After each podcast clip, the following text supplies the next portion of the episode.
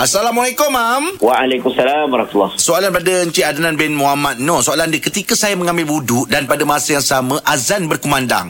Soalannya adakah saya perlu berhenti mengambil wuduk Untuk menghormati azan dan menjawab? Oh, sebenarnya yang kata hormat azan tu bermaksud kita bila azan maka kita akan menjawab. Seperti idza sami'tumul azan idza sami'tumul nida bila kamu mendengar azan maka kamu kena bercakap seperti mana apa yang disebut oleh muazin. Bila orang azan kita nak kena jawab balik. Mm-mm. Faham tak? Ha, jadi dia tidaklah sampai kena stop semua benda sebenarnya.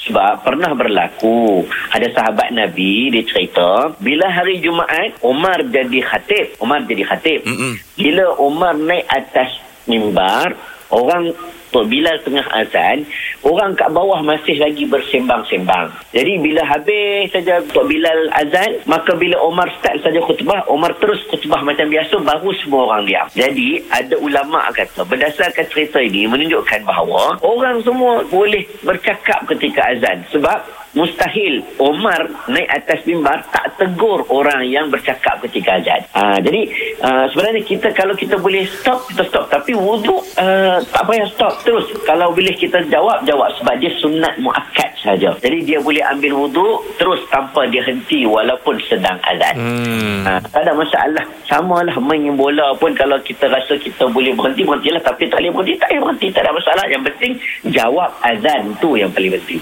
Okey. Okey. Terima kasih, Mam. Baik baik.